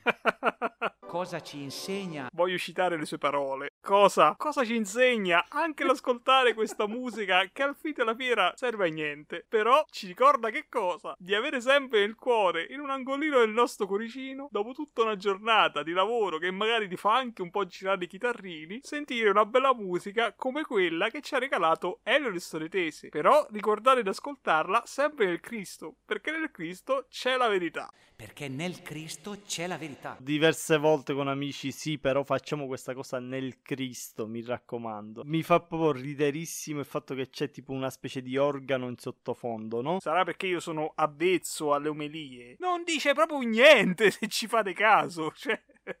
Qual è il senso di quella frase? Ah, sì, sì, gli Eli ci vogliono dare una morale. Ma non la dice questa morale. Dice di lasciare nel nostro cuore questa musica. E poi per fare cosa? Così. Ti fa anche un po' girare i chitarrini. Mi fa ridere perché a me fa pensare a tutti quei sacerdoti che hanno preso il voto per disperazione dei propri superiori. Magari stai in qualche cappelletta così e nel momento dell'omelia dice frasi che però poi non vogliono dire niente. Non mi hai fatto un'esegesi biblica, non mi hai spiegato il significato. Io l'ho sempre interpretata come invece tipo quei preti che nelle omelie iniziano l'omelia parlando di una cosa che è distantissima dalla tematica religiosa. Tipo che ne so, ah, l'altra volta ho ascoltato una canzone di Britney Spears. Britney Spears in questa canzone diceva questa cosa e qua ci ricolleghiamo alla Genesi 24/7 che fa Eh? Prego, scusa, come sono correlate queste cose? Anche nell'omelia ci sono tantissimi capitoli del diritto canonico, quindi che va fatta bene. Comunque, omettendo religione a parte, questa è una parte che ci ha sempre fatto schiantare da ridere. E sembra veramente, però, portare una pace dopo il caos della canzone. Io ascolto in Cristo delle sue teste, c'è uno che dice di spalmare la merda sulla faccia della gente con la cazzola laser, quindi meglio cambiare argomento. Parliamo quindi di sessismo. Siamo arrivati all'ultimo pezzo della giornata ed è, possiamo dirlo, il più grande troll che ci hanno fatto gli Eli. A un certo punto un citofono. Ma è Renato Zero che risponde. E poi in realtà non è Renato Zero, ma Nicola Savino che imita Renato Zero. Sì, chi è? Ma com'è possibile? I Pink Floyd sono venuti a citofonare a casa di Renato Zero? Ah, ciao Roger. Si sentono i Pink Floyd una chitarra li sta suonando in una maniera molto sgraziata, volutamente stonata. Renato Zero non vuole far salire i Pink Floyd perché lui sta registrando un pezzo e dice no perché io vi conosco voi poi sentite a me cantare mi rubate l'idea e lo mettete nei dischi vostri quali dischi vostra? Eh. la cosa meravigliosa è che io all'epoca ero tipo ultra mega fan dei Pink Floyd e lo sono ancora adesso chiaramente mi faceva riderissimo il fatto che di sottofondo ci fosse Welcome to the Machine ma proprio palese identica e che Roger Waters parlasse con il riff di Shano You Crazy Diamond, però cambiato di tonalità come tipo a rispondere a quello che diceva Renato Zero. Le quattro note pa, pa, pa, pa, a David Gilmour sono venute pure completamente a caso. Io ero talmente scemo all'epoca che quando sentì sta cosa pensai "Ah, ma pensa te, pure i Pink Floyd hanno plagiato". Questa cosa l'ho sempre cercata per poi scoprire che era una fregnaccia. Sembra come se Renato Zero e Pink Floyd si fossero uniti per fare una canzone insieme, ma anche un po' di Beatles e pure James Taylor. Perché, gente, il brano in questione è La follia della donna, parte 1. Scarpe! Scarpe! Di merda! Oggi è complicato parlare di questa canzone. Inizia con un attacco diretto agli stilisti della moda, chiamandoli propriamente in un modo dispregiativo, ovvero, lo voglio dire sperando che non ci buttano, anzi no, non ho il coraggio, quindi non lo dico, usando la parola con la R per indicare gli omosessuali, quindi scusate ragazzi, ma io ho visto troppi video di YouTube buttati per questa parola, quindi non la voglio dire, come la con la parola con la N, forse ho le paranoie, però cercare di capirmi. Milioni! E anche qua vorrei un attimo fare una chiosa. Ci avete presente la puntata di South Park dove South Park viene invasa da motociclisti? Quella bro bo bo bo bo bo bo bo bo bo bo. Esatto, esatto. per cacciarli via iniziano a chiamarli, in quel caso non Rick, eh, ma Fresh. Vabbè. La comunità omosessuale si offende per questo abuso di parole e loro lasciano una morale usata da molti step-up comedian, cioè noi siamo coloro che diamo valore alle parole. Se vogliamo far perdere potere a delle parole negative, iniziamo a pronunciarle sempre. È un messaggio molto bello, molto libero, che a me piace, però sostanzialmente non funziona. Perché non tutti la pensiamo allo stesso modo e perché non tutti abbiamo le stesse reazioni. In questo caso io la vedo così. Gli Eli offendono gli stilisti non però perché omosessuali, ma perché sono talmente, diciamo, tra virgolette, arrabbiati con loro, per quello che poi vedremo nella canzone, che dice vi vogliamo proprio offendere con quella parola. Perché noi non pensiamo che tutti gli omosessuali sono in quel modo, ma in questo caso noi vi vogliamo chiamare così. Sì, sì, guarda, io la vedo pure così, che per sottolineare, diciamo, la follia della donna, tu vuoi il vestito alla moda di quel determinato colore perché degli omosessuali ti hanno detto che quest'anno è la stagione del colore blu. Però sono omosessuali, cioè non sono nemmeno donne. Se dovessi seguire un consiglio, segui un consiglio dalla persona più esperta oppure più adatta, no? Se tu sei donna, il consiglio che dovessi seguire dovrebbe avvicinarsi a quello emesso da una persona che si avvicina di più alla tua personalità. Poi, per carità, possiamo stare qua tanto tempo a parlare di quanta femminilità c'è in un uomo o meno, per carità, però, cioè, io la vedo un po' così. Gli Eli ragionano sempre un po' ad esagerazioni per ottenere l'effetto comico, no?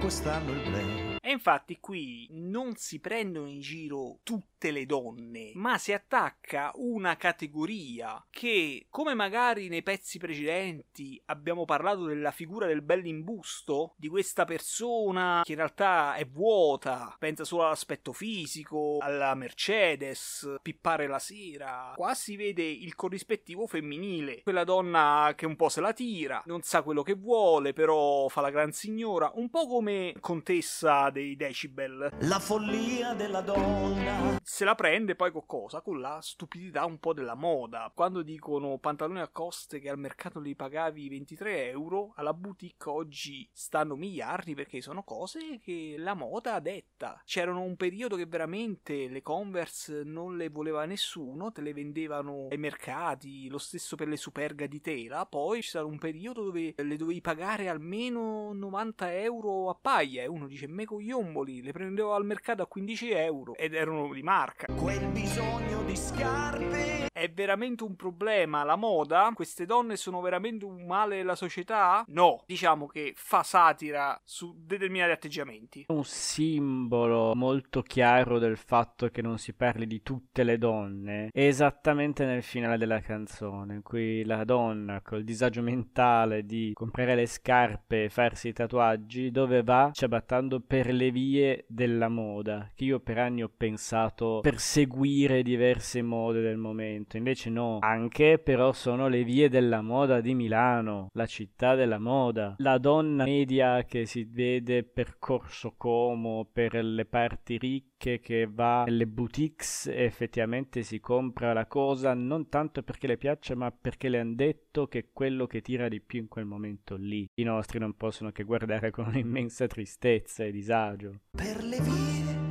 della moda. A me fa pensare a Caratiamo, perché in fondo anche lì funziona un po' come stereotipi. Si fa presto a dire misoginia, ma potrebbe sembrarlo, però poi magari trovi pure ragazze che ti dicono no, effettivamente noi ci comportiamo da stronze quando capita alcune cose, così come l'uomo si comporta da porco. Mi sembra più che altro che dipinge un quadretto, cioè una situazione in cui purtroppo la donna magari è più vanitosa, quindi quel tipo di donna lì dice ok è una follia farmi spendere 200 euro per un paio di scarpe, però oppure che hai un armadietto che è pieno di scarpe, cioè quante scarpe hai bisogno? Scarpe. Mi domando oggi, ma se dovessero fare nel 2022, prossimi al 2023, un nuovo album Yeti, riuscirebbero a parlare nel modo che facevano prima? Non lo so. Posso dirvi però che le persone intelligenti capiscono. Io vi dico che quando sono andato a vedere Yeli con mia sorella, alla canzone La follia della donna, lei l'ha apprezzata tantissimo, ha riso tanto e poi mi ha fatto "Ma lo possono dire questo? Ma nessuno si arrabbia?". Il pubblico da Elio è proprio un pubblico abituato di più all'ironia un po' intelligente, no? Quindi alla fin fine è chiaro che in questa canzone non si parla di tutto l'universo femminile, si parla di quella donna che vuole il tatuaggio, ma non perché lo vuole, perché le piace, perché è bello, perché è convinta del gesto, lo vuole perché la sua amica già se l'è fatto e quindi lo devo fare pure io. I demoni giapponesi con molti soldi, i ricchi Oni. Eh, ma dovevi dire gli orchi giapponesi, perché gli oni sono anche chiamati orchi in alcuni casi. Rocco che racconta che quando hanno creato questa canzone, loro cosa hanno fatto come prima cosa? Non so se hanno mandato una richiesta o hanno proprio telefonato a Dolce Gabbana perché partecipassero come voce alla canzone. No, no, abbiamo fatto questa canzone che parla di un cartello di omosessuali che decide. Non gli hanno detto nulla. Ok, forse li abbiamo capito che magari o si erano offesi o non avevano capito che era utilizzato in modo un po' diverso. Prendi tipo 12 album dei Pink Floyd Floyd, li metti dentro il mini pimer, li cuci assieme con brani chitarrati di James Taylor e si ottiene questo pastiche musicale. Prima ancora c'è un theremin in sottofondo che è stato usato nella sigla di Star Trek, no? È tipo un mistero, quindi è un po' difficile trovare una canzone che abbia un argomento adatto a questo tipo di suono. Qui effettivamente sembra ben contestualizzato perché se parliamo di follia della donna come cosa che l'uomo non si riesce a spiegare, effettivamente un po' ci sta, no? La più grande trollata è proprio parte 1 prima, come si suol dire. Già avevamo poche speranze di vedere una parte 2. Figuriamoci adesso che sappiamo che il gruppo non è più in attività, purtroppo. A maggior ragione se si pensa a come finisce il pezzo, perché il pezzo finisce con il classico attacco di batteria che precede uno di quei soli maestosi, no? Si sente Meyer che fa pu tru tu tru tu tu tu e inizia questa svisata di chitarra di Cesare tipo boom, come se stesse per iniziare il solo, invece il solo non inizia. Quindi si può pensare che a parte continuare i riferimenti a Pink Floyd perché Shadow You Crazy Demon sappiamo che è una suite, quindi c'è parte 1, 5, 6, 9, magari la parte 2 sarebbe stato il resto della canzone che conteneva il solo e poi magari una storia strofa, magari si parlava della foglia dell'uomo in quella strofa, non lo sapremo mai. Siamo arrivati alla conclusione della puntata. Noi non vediamo il resoconto di tutto perché accadrà nella prossima puntata, quella di novembre, dove finiremo. Andiamo ad ascoltare l'audio ricordo che ci è stato inviato da WH, letto dal nostro carissimo Romualdo, che oggi si sente un gentleman milanese. Ci racconta una sua esperienza con Elio, mostrando come Elio sia una persona in realtà molto a modo. Ascoltiamo. Tutti dicono che Elio è una persona antipatica e con la puzza sotto il naso, ma posso dirvi che non è così. Ma prima devo presentarmi. Ciao sono WH e voglio raccontarvi questa storia a tutti i fan di Radio Mosche. Sono abruzzese, il mio paesino montano l'estate si riempie di turisti. Un giorno un ciclista particolare si ferma ad un bar. Molti non lo riconoscono, ma io sì. È proprio il nostro Elio. Si trovava in vacanza nelle mie zone, stava facendo una sgambata, si fermò per chiedere informazioni. Non solo si è mostrato simpatico e alla mano, ma è rimasto a parlare con immenso piacere chiedendo delle nostre vite abruzzesi. Lo abbiamo anche invitato a cena, purtroppo ha rifiutato, ma comunque sempre con il sorriso alla faccia dei VIP spocchiosi. Tutti vanno a dire che Elio è un antipaticone, eccetera, eccetera, ma in realtà sappiamo che non è così. Magari se l'avete beccato antipatico è perché magari stava girato di palle. Arrivederci, arrivederci, arrivederci. Noi vi salutiamo, ci rivediamo quindi a novembre. Ciciput, aiutaci tu. Un saluto dal vostro Giorgio Referente. Un salutone dalla vostra donna ricca che compra le cose alla boutique René Catoblepa. E un saluto dal vostro bello dentro Vin Moscatux. Ciao a tutti, alla prossima. Ciao ciao ciao, cicci putta, aiutaci tu. Nel Cristo, perché nel Cristo c'è la verità.